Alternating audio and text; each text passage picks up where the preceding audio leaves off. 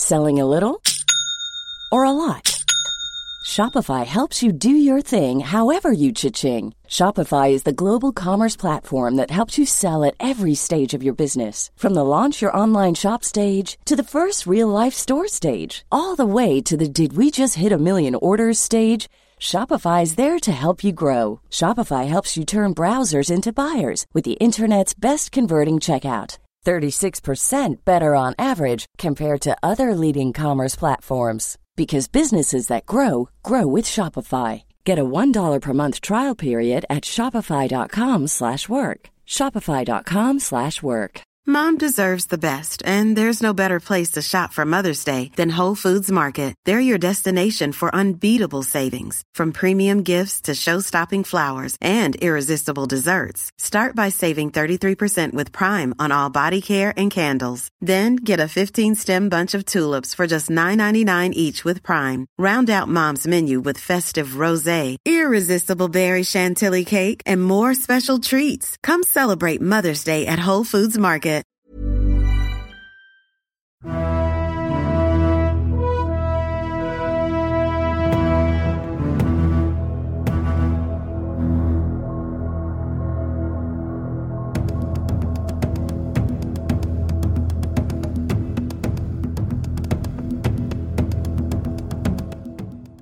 Hello and welcome, history friends, patrons all, to the 30 Years' War remastered, redone, reworked, remade, reconfigured, and read-a-be-doo. I'm so happy to be back in the saddle of podcasting, and I can't thank you all enough for not giving up on this show when we took a break following the Versailles Anniversary project.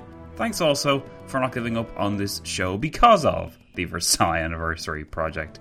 In the three months or so since we've been away, I've started my history PhD at Trinity College Dublin, and things have all gotten a little bit real. For the next four years, for better or for worse, I'll be taking part in the journey to add three new letters to my name, and we will be tasked here with delving deeper than ever before into this incredible story. In the meantime, we'll have special offers, the potential launch of an audio podcast diary to trace my experience in that PhD, and a whole other podcast series, so stick around for more information on all of that. First of all, though, an important question. What's this episode for? Do we really need another introduction episode? Really, Zach? Well, yes, we do, history friend, because this series has been on a strange sort of journey, so I wanted to clear up any confusion before we begin this series properly. You see, in May 2018, we committed something of a whoopsie when yours truly decided it was the perfect time to launch this series, even though we were already knee deep in the Korean War, and you guys were probably getting enough of my voice anyway. For that decision, I blame my own tendency to underestimate the workload in front of me. To cut a long story short, in that run of optimism, I made a lot of promises which later proved impossible to keep. One of these promises was releasing one 30 Years' War episode per week, alongside an episode of the Korean War. But we also introduced some aspects of what I plan to do here. You see, we established that this series is based on a book, For God or the Devil, which you can pre order on our website, and we also released seven episodes looking at 17th century warfare. So, in other words, we didn't actually delve into the narrative of the Thirty Years' War proper, and instead took our time unpacking some background developments in the military sphere, which designates the 17th century as one of incredible innovation and experimentation. The 17th century warfare series was done on something of a whim, but the response was so positive I decided to release the 15 episodes I had planned for that series before delving into the actual narrative of the Thirty Years' War, and that's what I'm still going to do. If you weren't aware, we're undergoing something of a schedule change for the next few years. The main reason for this is, of course, that aforementioned PhD, which will keep me pretty busy, if that wasn't obvious. But after having examined several intense projects in the last few years, I've come to appreciate the principle of less is more. I know it only took me seven years and several over the top projects to finally appreciate that principle, but I suppose it's better late than never. So, we will release a new installment of the 30 Years' War every other week, and in that gap, we'll release a new installment of Poland is Not Yet Lost a Patreon exclusive series available at the $5 level. For a fiver a month, not only will you have access to a weekly podcasting schedule like the good old days, you'll also be able to dive into a series and an era which you won't see anywhere else in the land of history podcasting, with the exception of the History of Poland podcast, which is not yet there. Have you ever wondered what happened to Poland in the 18th century? Maybe you didn't, but if you did, and if you wanted to see how the history of that unfortunate country affected the lives and legacies of those folks you probably have heard about, like Frederick the Great, Peter the Great, Catherine the Great, Maria Theresa, sometimes also called the Great, then this is the place to be. With your support, you'll not only be making history thrive, you'll also be paying for my PhD, which is both awesome and super appreciated, so thanks very much for that. But back to the task at hand, introducing the Thirty Years' War series. If you are all caught up with this series and you listened to the episodes as they came out between May and July 2018, then you'll know we already released five, yes, five introduction episodes. That was probably excessive, but so is pretty much everything podcast related that I seem to do. Obviously, you should scroll back up the feed during that point and have a listen to those episodes I released, along with the aforementioned seven episodes on 17th century warfare. Just ignore any promises you hear me make about sticking to any regular release schedule, since as you can see, I hadn't exactly stuck to it. I had toyed with the idea of re releasing the episodes we put out a year and a half ago because that would make it easier to find them all in one neat place and my OCD senses would be appeased. But then I accepted that you were all capable people with working thumbs, so you can probably track those episodes down if you want them. Other than that, if you want to find a place on the internet where all these episodes reside, I'd recommend looking no further than the website for this podcast and the 30 Years War section therein. To make it even easier for everyone and simpler for myself, I've changed the homepage of this website to be the 30 Years War section. So if you literally go to WDFpodcast.com, that section will come up. For those that don't feel particularly bothered going back to our old episodes, though, here's a brief rundown of what you might have missed over the course of those seven 17th century warfare episodes. Episode 1 introduced the series, and we examined Europe's relationship with feudalism as playing a key role in the army creation process with England as our case study. Episode 2, still with England as our case study, was very enjoyable and popular because we looked at why the English exchanged their famed longbows for cumbersome but more technologically advanced firearms of the day. Episode 3 had us looking at the military revolution theory, which stipulated that a great revolution was underway in the way Europeans fought wars, thanks to the growth of army size and the development of new fortification techniques. In episode 4, these fortifications, the Trace Italiennes, came under our microscope. We examined what distinguished these structures, first encountered in the Italian wars of the late 15th century, from their medieval predecessors. Episode 5 takes that other point of the military revolution, looking at the growth of armies, in the French case, to assess the logic behind the growth and impact which it had. Episode 6 switches gears and brings us to the Ottoman Empire to see whether the revolution in warfare was merely a Western European thing. Spoiler alert, it was not, and the Turks contributed more to the military revolution than they're often given credit for. Episode 7, our most recent episode, well, released in July 2018 anyway, it looked at how the more familiar tactic of the countermarch and linear volley fire came to be, with an examination of the career of Maurice of Orange. Maurice, as we learned, took inspiration from some innovative advisors and from ancient Rome of all places to create a military machine which would undergo numerous refinements over the coming years. But it was in 1600, that year of 1600, that this machine would encounter its first great test at the Battle of Newport. And Newport is where our story is about to resume from for episode 8, where Maurice of Orange is about to go through this great test.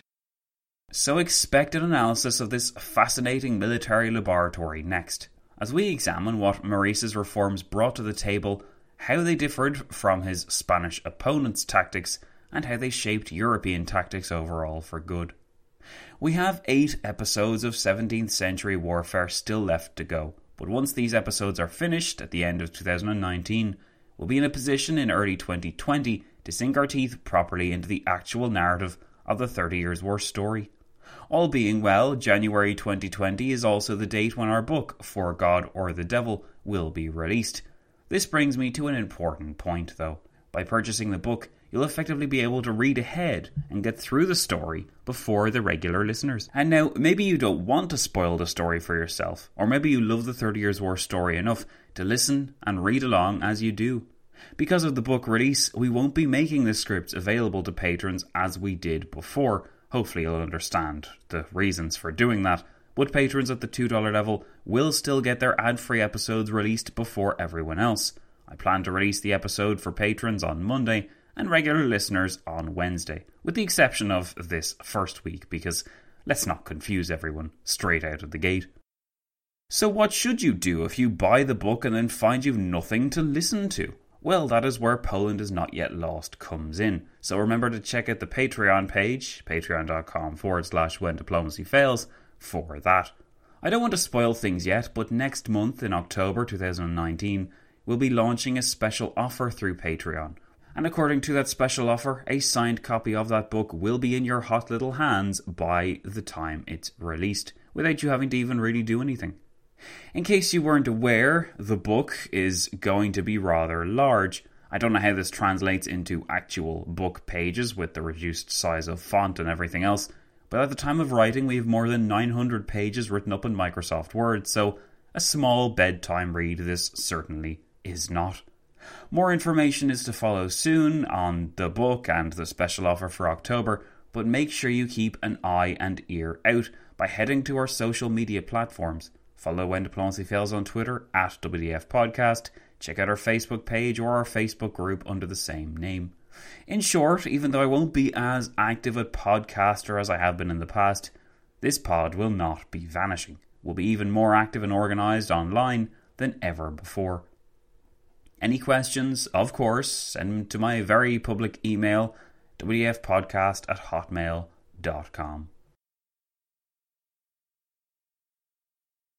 Because we've been very messy in our release schedule, and because we have thoroughly upset my OCD senses in the process, I wanted to tidy things up a little bit. The first thing I've done is delete one of the old introduction episodes I released in May 2018, because much of the information I gave in that episode was in some cases hilariously out of date. I especially enjoyed reading about how I plan to devote a maximum of 16 episodes to each section of the Thirty Years' War story.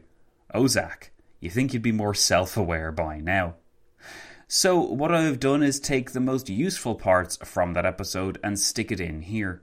Maybe you're listening and about to turn off from this episode and listen to the latest 17th Century War episode, but before you do that, I'd advise you to stick around if any of the following appeals to you. First, maybe you don't know anything about the Thirty Years' War and you'd like to know more about it, but you're not sure if this series is really going to hook you for the next four years or so. Second, maybe you want to know more about how we intend to structure this series.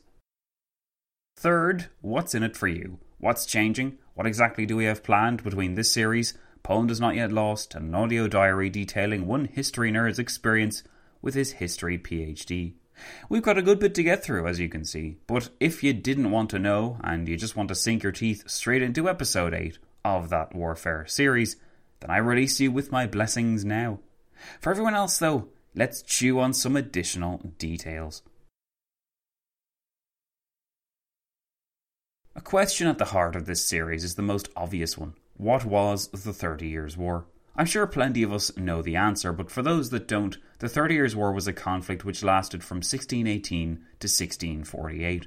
It was a conflict inconsistent in its fury and impact, and it was based mostly within the Holy Roman Empire, or for the modern equivalent, not just Germany, also across the Rhine, in the south, in the southeast, in the lands of the modern day Czech Republic, and in portions of the Netherlands, the Baltic, Russia, Poland, Hungary, and several other theatres besides.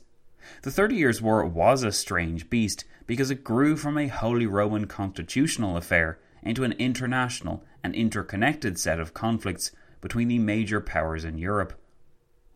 And by major powers, what I mean is principally the Austrian and Spanish branches of the Habsburg dynasty facing off invariably against France, Sweden, the Dutch, the Danes, and sometimes England, Poland, and Russia. By its end, great swathes of Europe had been utterly devastated, on a scale and with a ferocity never before seen or imagined possible. Legions of issues were encapsulated within the Thirty Years' War, but the conflict was not as continuous or straightforward as its moniker might suggest. Much like another conflict, the Hundred Years' War, the Thirty Years' War was characterized by the almost cyclical entry and exit of several powers, the continuation and pausing of several related conflicts, and the dissemination and adoption of several ideas and goals. In the past, the changing nature of the conflict has led some historians to question the legitimacy of the very term Thirty Years' War. This is because, although the Habsburg family always was a constant fixture of the war, the war itself spilled into different theatres, and in the case of the Franco Spanish conflict, which emerged from it, the 1648 deadline, which we're told is basically historical holy canon, was totally ignored. The Spanish and the French didn't make peace with each other until 1659. This is a fact which compelled one historian to refer to the Thirty Years' War as a largely fictitious conception which has, nevertheless, become an indestructible myth. But the Thirty Years' War is not a myth, and while we would be wary of tidy titles that make messy conflicts more unnaturally accessible to us, in the case of the Thirty Years' War, the title is accurate and fair. Even at the time of the conflict, people were referring to the Thirty Years' War as an actual thing, so we know that there's a basis for using that name in history. The Thirty Years' War has its roots in the Habsburg Bourbon rivalry as much as it has roots in the Reformation, the constitution of the HRE, or the Dutch revolt against Spain. Put simply, as an event in history, the Thirty Years' War defies simple classification. Never before had the intervention of France occurred on such a scale in Germany, or the intervention of the Scandinavian powers been seen in mainland Europe at all. Never before had the constitutionalism of the Holy Roman Empire or the dynastic ambitions of the House of Habsburg presented such a compelling list of reasons to continue the war. Yet, as important as all of these issues undoubtedly were, it would be too simplistic to look at the balance of power, the religious sectarianism of the era, Habsburg greed, or the constitution of the HRE as the sole cause for the conflict's intensity and duration. To compensate for the fact that the Thirty Years' War encompasses several issues and conflicts at once, it's arguably easier and more appropriate to divide the conflict into four phases. So, this is what we've done in the book, and to some extent also in our podcast series as well. These phases are as follows Phase 1 Years of Armed Neutrality and Division, Europe to 1618. In this phase, we look at issues of religious and constitutional disagreement within the HRE, how and when they came to the fore, and what the major rivalries in the HRE and Europe as a whole were before 1618. In Phase 2, Years of Waste and Ruin, from 1618 to 1625, we look at those issues that were examined first in peacetime and now have spilled over into the war. The empire's constitution, the opportunism of the interested powers, and long running conflicts between the emperor and his vassals provide the major focus here. Phase 3 Years of Intervention looks at the years 1626 to 1634, where states outside of the HRE felt compelled to intervene in the name of their interests and security. Expect the Scandinavians, the unsuccessful Danes but the roaringly successful Swedes, to play a major role in this part of the narrative. And this part of the book and of the series generally does take up the most amount of space, mostly because it is the most famous part of the Thirty Years' War story as a whole.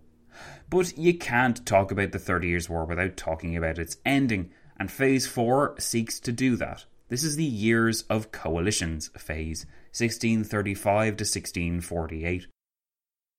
This begins with the widening of the conflict as France declares war on the Habsburgs, and then it focuses the aforementioned issues. It exacerbates the intensity of the war across the continent, and it prolongs its duration. Expect all the actors involved to debate whether or not they should continue the war, but eventually to say, hey, wouldn't it be cool if we just kept it going for three full decades? And then they all finished in 1648. Of course, the reality isn't as simple as that, but you catch my drift. We cover the most intensive part of the war from 1635 to the end of the war in 1648. Not too many surprises there. In podcast terms, we have between 16 and 32 episodes dedicated to each part of this series, with allowances made for more intense or involved periods of history as we go along. Note also that the study begins in the decades before 1618. The purpose of rooting this study so far back is to give context and meaning to the decisions made by the affected actors. Political violence, religious tension, constitutional powerlessness, and a sense of impending fear all helped to increase the potential for conflict and helped to prolong the conflict once it had begun. And unless we establish our examination at the beginning of such concerns, we'll never be able to truly grasp why those Bohemians believed they had no other choice than to throw those unfortunate people out of the windows. Our analysis will take a chronological approach. I'm sure there's not much surprise in me saying that here, and we'll follow the aforementioned formula of those four phases when attempting to piece together the disparate events of the Thirty Years' War. As I said before many times, though, we'll begin this series not with the typical narrative of the Thirty Years' War, but with an analysis of 17th century warfare. We're already halfway through this process, so I figured it made sense to continue it. We're going to be Quality sleep is essential. That's why the Sleep Number Smart Bed is designed for your ever evolving sleep needs. Need a bed that's firmer or softer on either side? Helps you sleep at a comfortable temperature? Sleep Number Smart Beds let you individualize your comfort so you sleep better together. JD Power ranks Sleep Number number 1 in customer satisfaction with mattresses purchased in-store. And now, save 50% on the Sleep Number limited edition Smart Bed for a limited time. For JD Power 2023 award information, visit jdpower.com/awards. Only at a Sleep Number store or sleepnumber.com. Millions of people have lost weight with personalized plans from Noom, like Evan, who can't stand salads and still lost 50 pounds. Salads generally for most people are the easy button, right? For me, that wasn't an option. I never really was a salad guy. That's just not who I am. But Noom worked for me. Get your personalized plan today at Noom.com. Real Noom user compensated to provide their story. In four weeks, the typical Noom user can expect to lose one to two pounds per week. Individual results may vary. I'm Sandra, and I'm just the professional your small business was looking for. But you didn't hire me because you didn't use LinkedIn jobs. LinkedIn has professionals you can't find anywhere else, including those who aren't actively looking for a new job but might be open to the perfect role, like me. In a given month, over 70% of LinkedIn users don't visit other leading job sites. So if you're not looking on LinkedIn, you'll miss out on great candidates like Sandra. Start hiring professionals like a professional. Post your free job on linkedin.com/people today. Constructing a picture of how battles and sieges were fought and the challenges, tactics, innovations, technology, and weaponry which so distinguished them will also be unpacked. This series on 17th century warfare is going to take 15 episodes, 7 are done, we've 8 left still to go, and I know that because maths is fun. Once we complete that process, our narrative of the Thirty Years' War will properly be allowed to begin. Hopefully, by the end of the 17th Century War miniseries, which also appears in the book as Section 1, by the way, you'll feel more in tune with this era as a whole, and I'll have helped to make it more accessible to you. I should issue something of a disclaimer though. It is my responsibility to bring the listener into the 17th century and present the era as objectively as possible, but it is not my responsibility to justify the actions of the greedy, the opportunistic, or the merciless, but instead to place the decisions and behaviours of these individuals in their proper context. In one of our earlier introduction episodes, we examined the case of Friedrich Friese. This was a guy who lived in Magdeburg and he lived through that awful experience of that city being sacked in 1631. Friedrich Friese and his family were on the front lines of that historic event, and as we've seen with his experience, the realities of the sack of Magdeburg were not even so black and white as a case of the evil preying upon the good. A lot of what I bring forward in the rest of the Thirty Years' War follows this pattern. And what I mean by that is that rarely was an actor straightforwardly evil, rarely were soldiers merciless and nothing else, rarely did the whole of Europe suffer all at once, and rarely was victory on the battlefield as total as is often assumed. Paradoxically, even while the 17th century was very different to our modern world, by putting aside our preconceived notions or expectations of human behaviour, we can often find that the individuals living through the living nightmare of the Thirty Years' War were not so different to us.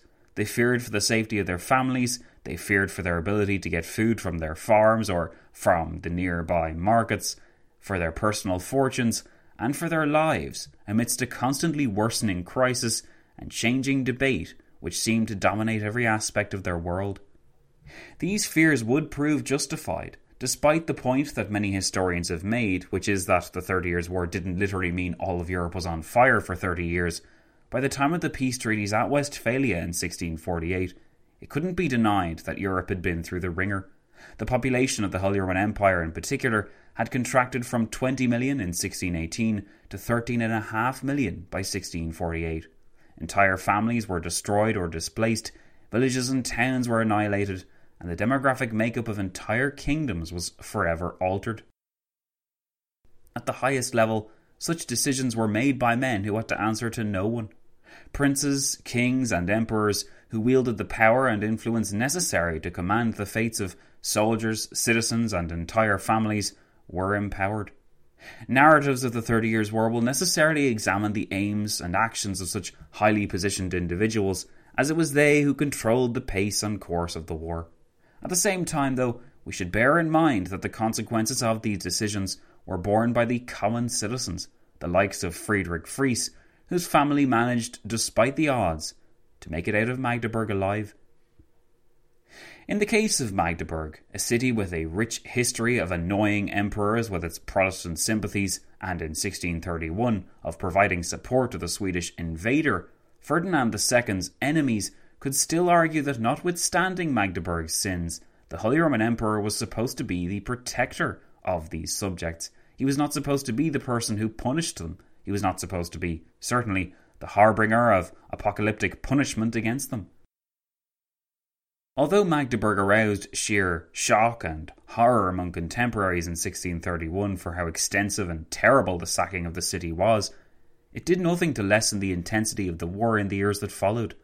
There was no universal recoiling from the idea of continuing the war, because by 1631 the monster had mutated from its once manageable size to the point that, as Gustavus Adolphus, the King of Sweden, then said, All the wars that are afoot in Europe have become one war. This interconnectedness of Europe at the time of the Thirty Years' War meant that even those powers which did not actively involve themselves and declare war on one side or the other, such as Poland, the Ottomans, Russia, Britain, and Transylvania, still created ripples which were felt in the main conflicts because of the ways they did get involved. Examining these connections, established through complex but fascinating diplomatic ties, will be our aim in addition to placing the motives of these external actors in context. Diplomacy is, of course, the raison d'etre of this podcast and will be the focus of this series as well. Because of this, my approach will not be concerned with the citizen of the HRE per se, but with his ruler. The agreements and negotiations which led certain figures to bring their realm onto one side of the conflict or the other, these will be issues of great interest to us.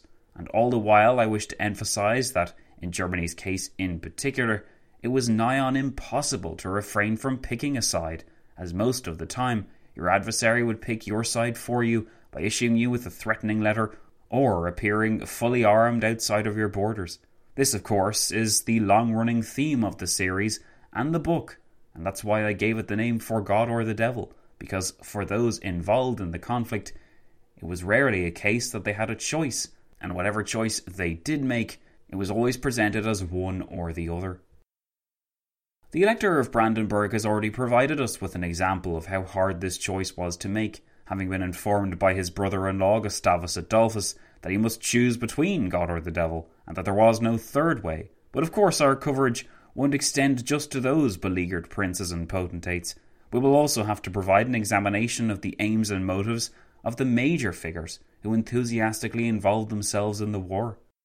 From the beginning, with Frederick V of the Palatinate and Ferdinand II of the House of Habsburg and the Holy Roman Emperor, the two distinct camps were established, and even while the cast of characters changed, the existence of these two stark choices would not vanish really for the next three decades, even after these two men passed away. As powers filtered in and out of these two camps with varying consequences, Europe was brought further and further into an inescapable abyss, the early modern European equivalent of a total war. It will obviously be no small task to properly account for the involvement of the major actors in the Thirty Years' War. To do this, we will need to access a wide variety of source material, so it's a good thing we have exactly that. I possess a vast number of books on the conflict, and from various perspectives, thanks to my own personal interest and to years spent browsing on Amazon. I also have access to college databases such as JSTOR and others, and ebook depositories like Questia, which means that those very specific sources on some very specific points are at my fingertips too. Acquiring and collating these hundreds of sources into a bibliography will be a formidable task all by itself. But this should be done within a few months of you listening to this, as this bibliography will obviously be attached to the end of the book. For those interested in further reading, the Biblio will be available on the website too by November 2019 at the latest. If I could summarise the three major aims of this series, then they would be the following. First, to provide a brand new narrative of the Thirty Years' War which is as accessible, interesting, and fun to listen to as possible, and to make sure we can all listen to it and get some enjoyment out of it, regardless of our previous knowledge of the era or of the conflict. Second, and in line with the previous point, I want our podcast narrative to provide the best, most authoritative account of the diplomatic political activities of the actors involved in the Thirty Years' War. I want this series to stand as the audio benchmark for other series that try to tackle the Thirty Years' War, and I want it to serve as one of When Diplomacy Fails' defining projects. I know a great number of you are very fond of our original series on the Thirty Years' War, and don't worry, that's not going anywhere. But there was a lot about that series I didn't like, and when I started the project all the way back in autumn 2013, I didn't even know how it was going to end up. I did my best to traverse the conflict and eventually I got into my groove. But if anyone got lost and confused the first time round, then I hope you'll give this era a second chance here. My third aim is very much tied in with the previous aim of wanting to create an accessible narrative and wanting to create the history podcast account of the Thirty Years' War's tangled, fascinating diplomacy. For my third aim, you see, I have a somewhat negative goal and that I don't want this series to seem like a cheap or lazy resurrection of our older 30 Years' War series. This is not a case of me simply remastering that old series, and in addition to the completely rewritten, re researched, and restructured series itself, which, yes, is far more longer and far more detailed as well, I'm also planning to bring new features to it, like the aforementioned 17th Century Warfare series, which I feel like I've said about 10 times in this introduction episode. I hope that even with the reduced schedule, we'll be able to maintain momentum and even bring some new history friends into the fold as we do so. All being well, I'd love to talk to some authors, some historians of the Thirty Years' War, who have released books on the conflict too, but I don't want to make any promises just in case that doesn't pan out.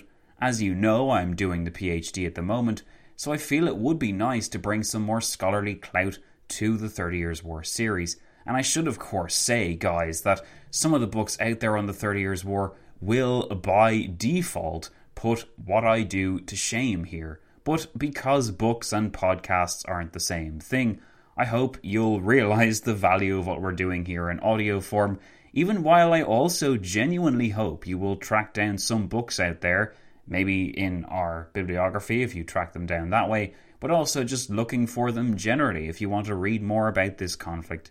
The best thing you can do if you are passionate about this is to absorb as much about the conflict as possible. I mean, why not? Why wouldn't you go and track these down? You might even find that there's a lot of these books available in your local library, which is what I've found, and if they're not there, I'm sure you'll be able to order them too. In other words, if you want to take me as the last word, then that's great, and if you want to take my book as the last word too, that's great as well. But don't shun all other sources out there. Some of them are really good, some of them are really well written and very accessible, and I would have been lost without them. That's my little disclaimer. But I should also add that my book and my series are going to be pretty awesome as well, so you don't need anything else anyway. But as I said, keep up with When Diplomacy Fails, not just in the book or in the podcast series, but also on social media. Following us on social media, whether you're wanting history memes, more details on the Thirty Years' War, more information about Poland is not yet lost, some Bismarck quotes, whatever you want in between, make sure you go and follow us there. Twitter and Facebook is where we're most active. I tried LinkedIn, but eh, I wasn't really bothered in the end. But there you go. We'll be a lot more active than we were before. As we were doing the Versailles Anniversary project, we kind of put everything on hold because I really only had enough energy to basically do the podcast and nothing else. But now that we've actually planned stuff, I'm much more comfortable with what we're able to do now and to balance the podcast and the PhD, and the social media at the same time. I should make a shout out to the music used in this series, but admittedly, since I discovered the extent of Civilization 4's soundtrack in my original series on the Thirty Years' War, much of what I plan to use here has been used before. This time, though, between Gregorian chant and a more intelligent use of such music, I hope to create a more seamless and immersive audio experience. Full rights for any music goes to Firaxis Games and 2K, etc., and any Gregorian chant music that I do use will have the rights displayed in the show's description.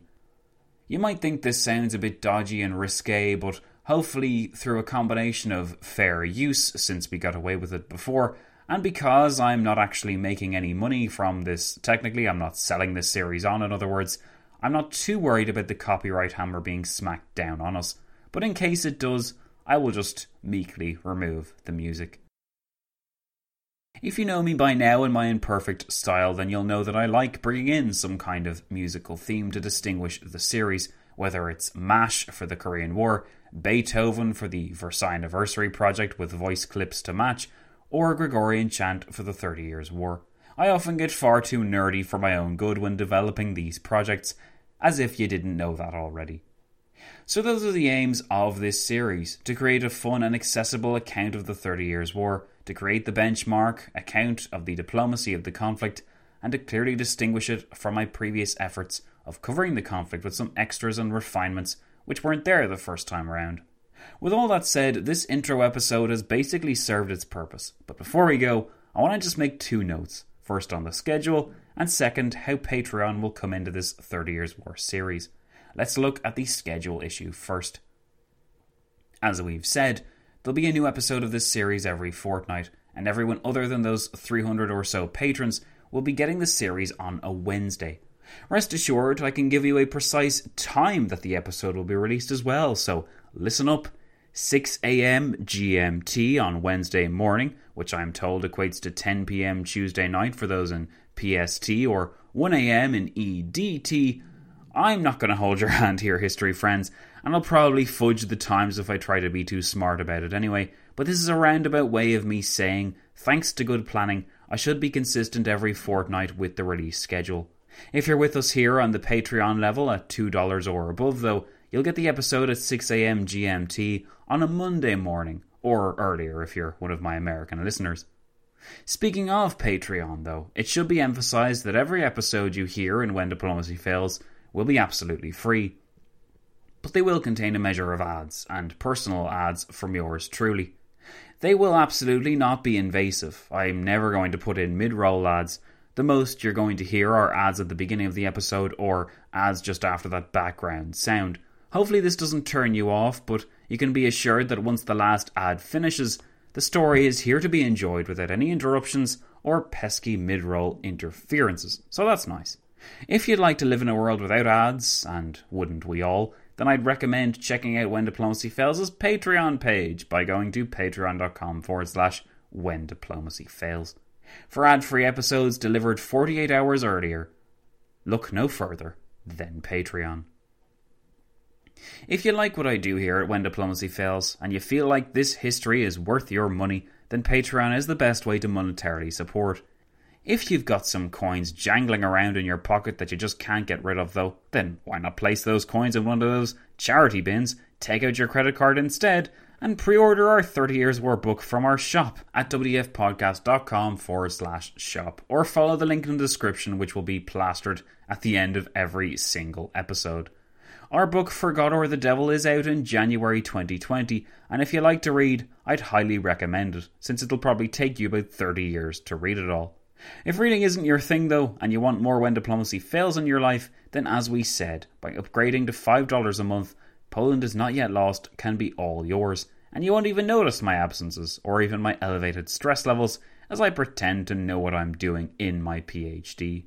Finally, still in line with Patreon and speaking of the PhD, I'd be remiss if I didn't note our goal once we hit the $2,000 a month level.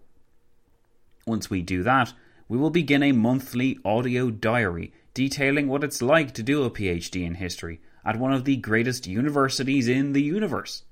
Trinity College Dublin paid me to say that about them, but since I'm paying them top dollar to study there, and since this period of my life has been a long time coming, and many of you have been following me since day dot, I thought it'd be something you'd really appreciate to see me go through this PhD and see how I get on with it. And maybe if you're curious about doing one yourself, this will be a nice preview into what to expect. Expect these audio diaries to be less scripted, but still certainly organised. You can thank our editor and my sibling, Sarah, for that, since she'll be editing pretty much everything as we go along, and in case you didn't know, she's great. Other than that, one of the best ways to support is to spread the word by telling people about what we're about to do here, and by telling them that an accessible, enjoyable account of the tangled diplomacy of the Thirty Years' War, and, of course, the warfare and everything else that goes along with it, is available for free online. You'd be amazed at how few people actually know not only that all these podcasts are available, but how podcasts work. Sometimes one of the first things I'm told when I tell people about podcasting is that they don't have the money for these kinds of things. To which I say, Did you know it's free? To which they say, Duh, and then following up of several questions. But you get my point. Most people aren't aware, even if you think they are. So do tell people, especially those who you think might be interested in history, about well, not just when diplomacy fails, but also what a history podcast is generally. Let's spread some history cheer. Let's include when diplomacy fails in that as well. Keep up with the discussion and debate by connecting with us on social media and visiting our 30 Years' War section of the website, where all of the latest episodes of the 30 Years' War can be found if you're just not bothered keeping up with them some other way. And that's going to do it for this introduction episode here. A huge thanks to all of you for listening and giving the 30 Years' War one more chance. It's great to be back and to be back in this era once again. Make sure you listen to our newest episode, number 8 of the 17th Century Warfare series. But until next time, my name is Zach, you are a lovely history friend, and I'll be seeing you all soon.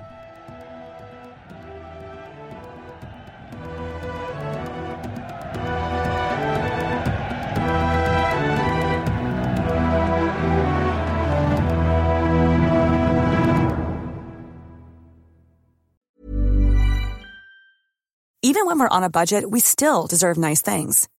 Quince is a place to scoop up stunning high end goods for 50 to 80% less than similar brands. They have buttery soft cashmere sweaters starting at $50, luxurious Italian leather bags, and so much more. Plus, Quince only works with factories that use safe, ethical, and responsible manufacturing. Get the high-end goods you'll love without the high price tag with Quince.